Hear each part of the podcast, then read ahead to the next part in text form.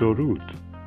به بخش سیوم از خانش کتاب نگاهی به زندگی محمد رضا شاه پهلوی خوش آمدید. تا آنجا خواندیم که برای مقابله با خطر نفوذ حزب توده که با سرعتی کم سابقه در حال گسترش در همه لایه های اجتماعی بود شاه سیاستی سگانه پیش گرفت. واهمه های شاه از نفوذ حزب توده با آغاز جنگ سرد در سال 1945 نه تنها دوچندان شد بلکه دائم از سوی آمریکا و انگلیس دو متحد اصلی شاه در آن سالها تقویت و ترغیب می‌شد. از یک سو شاه با استفاده از اموالی که به ارث برده بود به نهادهای مختلف به ویژه بنیادهای خیریه کمک می کرد و این اقدام در عین حال همسو با نویدی بود که شاه به مردم ایران داده بود و گفته بود همه این اموال را به ملت و دولت بازپس خواهد داد. در رابطه با همین وعده ها بود که شاه دستور داد برخی از املاک سلطنتی را به زارعین به قیمتی ارزانتر از بهای واقعی آن بفروشند. بخش اعظم این املاک سلطنتی همان روستاهایی بود که رضاشاه اغلب به زور از صاحبان آنها خریده بود. در حقیقت همین تلاش شاه برای فروش بخشی از املاک سلطنتی گام نخست سیاستی بود که بالمال به اصلاحات ارزی بدل شد که بعدها رکن اصلی انقلاب شاه و ملت بود شاه در عین حال بخشی از این اموال را به شکل اقداماتی خیرخواهانه خرج می کرد. این اقدامات معمولا از طریق مطبوعات و رادیو به اطلاع مردم ایران می رسید. ابعاد این پرداخت ها تفاوت داشت و موارد استفادهشان هم گوناگون بود. برای مثال در پنجم مهر ماه 1320 شاه اعلام کرد که مخارج پونزده طرح عمرانی و آموزشی مختلف را خود شخصا خواهد پرداخت قرار شد با استفاده از پولی که شاه هدیه کرده بود سه مدرسه پزشکی در اطراف کشور خانه برای فقرا در تهران و یک دارالایتام تأسیس شود و مبالغی هم برای حمایت از تحقیقات علمی در زمینه های مختلف از جمله پزشکی کنار گذاشته شود. معلوم نیست کدام یکی از این طرحها تکمیل شد. علاوه بر پولهایی که در حساب رضا شاه در ایران بود مسئله دیگر پولهایی بود که گفته می‌شد رضا شاه در بانکهای خارجی سپرده دارد. شاه بارها تأکید و تصریح کرد که پدرش در بانکهای خارجی پولی ندارد. با تکیه به این اظهارات و برخی یادداشت‌های دریافتی از دولت انگلیس کابینه فروغی بالاخره در بیانیه‌ای اعلام کرد که تا کنون هیچ نشانی از اینکه رضا شاه در بانکهای خارجی حسابی داشته پیدا نکرده است. دولت فروغی به دولت انگلستان به طور مشخص نامه نوشت و از چند و چون ثروت رضاشاه در بانکهای خارجی پرسید. به ویژه می‌خواست بداند که چه مقدار موجودی در کدام حسابها موجودند. دولت انگلیس منکر داشتن اطلاعات دقیق در این باره شد. در عوض ادعا کرد که آنچه در بی بی سی گفته شده بود بیشتر تبلیغات بود و دولت انگلستان اطلاع دقیقی در این باب ندارد. به همین خاطر دولت فروغی اعلامیه‌ای دایر بر نیافتن حسابهای رضاشاه در خارج از کشور صادر کرد. اما به رغم این بیانیه دولت ایران ظاهرا دولت انگلیس تلاشش را برای یافتن اموال رضاشاه در بانکهای خارج از ایران وانگذاشته بود و پس از چندی این تلاشها نتیجه داد. در واقع چند ماه بعد از استعفای رضاشاه و خروجش از ایران دولت انگلیس در رصد اطلاعاتی خود به تلگرافی برخورد که یک بانک اروپایی به یک مرکز مهم مالی در آمریکا فرستاده بود و در آن آمده بود که شاه یک میلیون دلار در آمریکا موجودی دارد و در پی یافتن موقعیت مناسبی برای سرمایه گذاری امن این مبلغ است. بنابر تلگرافی که سفیر آمریکا در دهم مارس 1943 به وزارت امور خارجه فرستاد ریالهای مورد استفاده در خرید دلارهایی که در این حساب تازه گذاشته شده بخشی از آن شست میلیونی است که از رضا شاه به پسرش محمد رضا رسیده. به نظر می رسد شاه به دو دلیل می خواهد در خارج ایران پول داشته باشد. از یک طرف می خواهد در صورتی که خود و خانوادهش مجبور به ترک ایران شدند پولی برای تأمین مخارجشان داشته باشد و دوم اینکه در اینجا دایم ناچار است. از این پول به نهادهای خیرخواهانه و برخی مخارج دیگر مبالغی بپردازد. یکی دیگر از جنبه های مهم حساب دوم خارج از ایران شاه راهی است که او برای باز کردن حساب و انتقال ارز برگزید. شاه آشکارا می‌خواست هر گونه فعل و انفعال ارزی خود را از نظر مطبوعات و مردم پنهان نگاه دارد. در نتیجه سفیر آمریکا را متقاعد کرد که از بسته دیپلماتیک سفارت آمریکا که برای ارسال و دریافت نامه استفاده می‌شد برای رسید مربوط به حسابهای بانکی خارج از ایران استفاده کند. در همان روزها سفارت انگلیس هم به مسئله حسابهای بانکی محمد رضا شاه در خارج توجه داشت. در تلگرافی که به وزارت امور خارجه انگلستان از سفارت واصل شد خبر داد که از منبعی موثق شنیده است که شاه دستن در کار خرید مبالغ هنگفتی ارز خارجی است.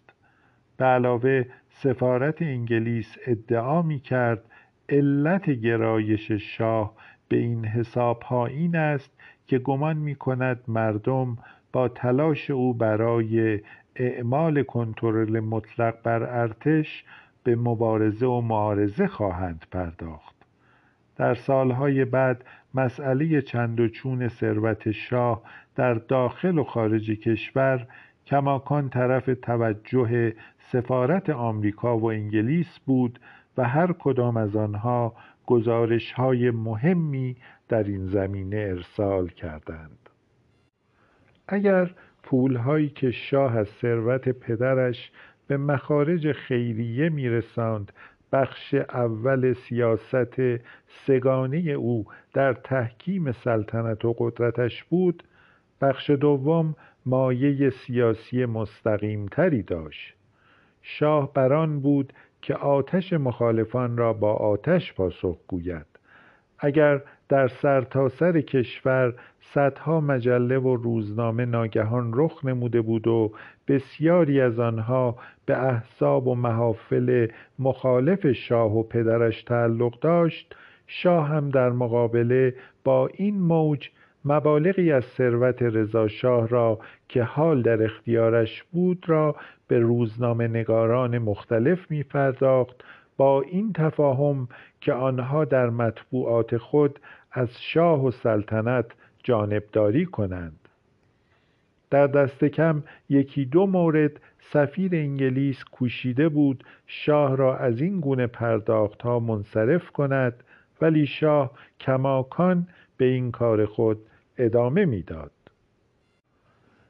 در زمینه تقویت موضع سیاسی سلطنت در میان ارباب جراید بیگمان مهمترین تصمیم شاه تأسیس روزنامه بود که نظرات او و دربار را منعکس کند. مدتها در پی شخصیتی بود که بتواند از پس این کار بر بیاید و بالاخره هم استاد جوان و تحصیل کرده ای را سراغ کرد که از فرانسه دکترا گرفته بود. در دانشکده حقوق دانشگاه تهران آغاز به کار کرده بود. مصطفی مصباح زاده نام داشت و پس از مدتی هم او روزنامه کیهان را تأسیس کرد. شاه چکی به مبلغ دویست هزار تومان از حساب شخصی خود برای کار تأسیس کیهان پرداخت؟ عبدالرحمن فرامرزی که یکی از پر تجربه ترین و خوشقلم ترین روزنامه نگاران آن زمان ایران بود به سردبیری کیهان منصوب شد و هم او بود که اکثر مقاله های مهم و تاریخی روزنامه را می نوشت. چند هفته پس از پرداخت چک دویست هزار تومانی شاه شماری از سهام شرکت تازه تأسیس کیهان را در ازای این پول دریافت کرد او این سهام را برای خود نگه نداشت و یک جا همه را به دوست و دستیارش حسین فردوس هدیه کرد به گفته فردوست او هم هرگز در جهت فروش و نقد کردن این سهام بر نیامد و تا پایان سلطنت شاه این سهام در انبار منزل مسکونیش خاک می‌خورد. در مقابله با حملات مطبوعاتی شاه سوای کمک به تأسیس کیهان و سوای پولهایی که به روزنامه نگاران می پرداخت مسیر دیگری را هم برای مقابله با مخالفان خود برگزید. گمان شاه این بود که برخی حملات مطبوعاتی ریشه در تحریکات خارجی داشت. لاجرم گاه برای پایان دادن به این حملات به طور مستقیم با نمایندگان دیپلمات کشوری که گمان داشت محرک حملاتند وارد مذاکره و گفتگو می‌شد.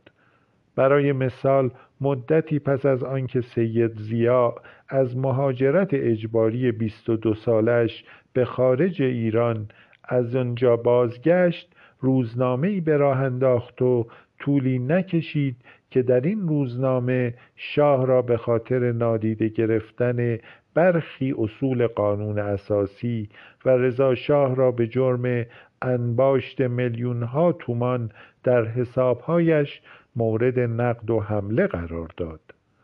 برای ساکت کردن سید زیا شاه وزیر دربارش حسین علا را برای مذاکره در این باب به سفارت انگلستان فرستاد. در گفتگو با مقامات سفارت علا متذکر شد که شاه باید از حملات سید زیا مسون باشد.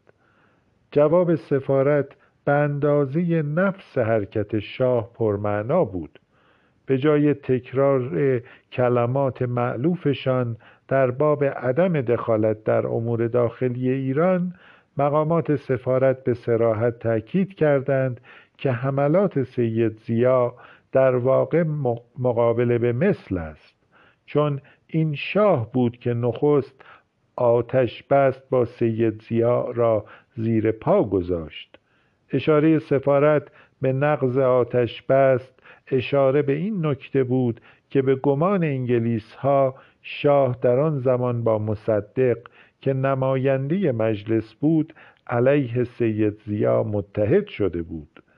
نماینده سفارت حتی مصدق را یکی از طرفداران شاه خواند و شکی باقی نگذاشت که حملات روزنامه سید زیا به تلافی گمان سفارت از ایجاد پیوندی پنهانی میان مصدق و شاه علیه سید زیا بود.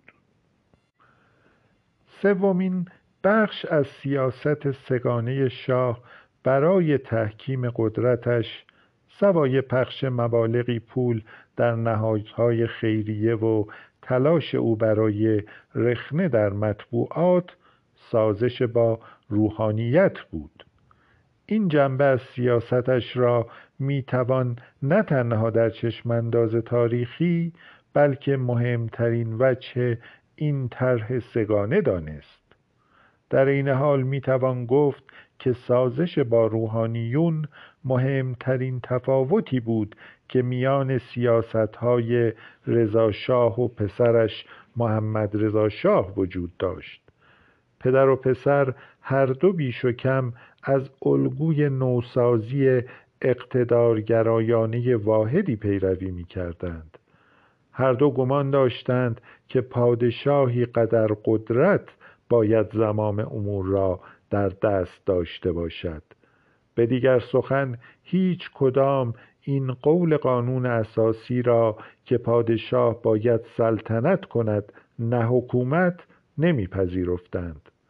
هر دو گمان داشتند که دولت نقشی کلیدی در اقتصاد دارد.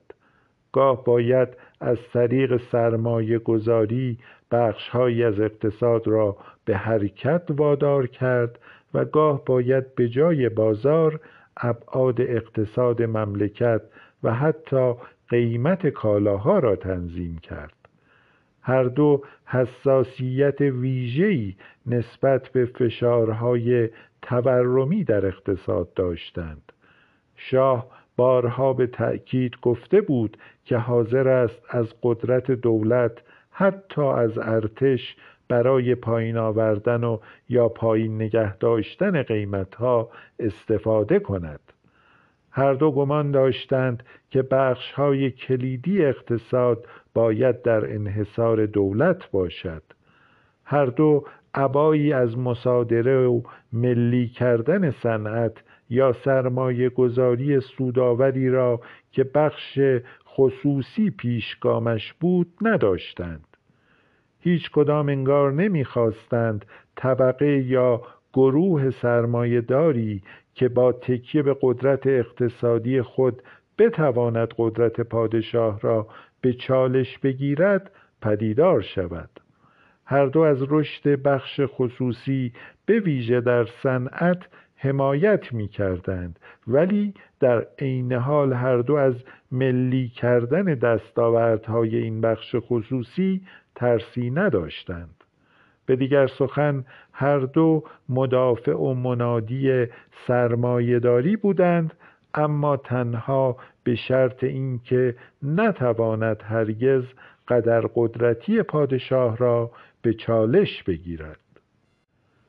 پدر و پسر هر دو بر ضرورت تقویت ارتش تأکیدی تمام داشتند. هر دو گمان داشتند که معنای فرمانده کل قوا آنچنان که در قانون اساسی آمده بود این است که باید در حتی جزئی ترین مسائل ارتش تصمیم گیرنده نهایی پادشاه باشد. هیچ کدام دخالت یا نظارت مقامات غیر نظامی دولت بر ارتش را که برخی آن را یکی از شرایط اصلی دموکراسی می‌دانند بر نمیتابیدند. در واقع تمایل و تأکید محمد رضا شاه بر تقویت ارتش حتی بیشتر از پدرش بود. این حال الگوی نوسازی اقتدارگرایانه پدر و پسر در یک نکته کلیدی تفاوتی فاحش داشت آن هم نظرگاهشان در زمینه مذهب و نقش آن و نیز نقش روحانیون در اجتماع بود. رضا شاه به تأسی آتاتورک مذهب را مانع رشد تجدد می‌دانست. سعی تمام کرد که نه تنها شمار روحانیون را جدا کاهش دهد بلکه از نفوذشان در عرصه های اجتماعی جلوگیری کند. از زمانی که در سال 1925 قدرت را به عنوان پادشاه در دست گرفت تا روزی که از ایران رفت با آنکه جمعیت حدوداً دو برابر شده بود شمار مساجد به نیمی از آنچه در سال 1925 بود تقلیل داده شد. رضا شاه حتی برخی از مساجد را به مدرسه و در یکی از موارد به سینما و حتی اپرا بدل کرد و این قول قدیم را که بنای مسجد را حتی اگر متروک باشد قدسی باید دانست یکسر نادیده گرفت.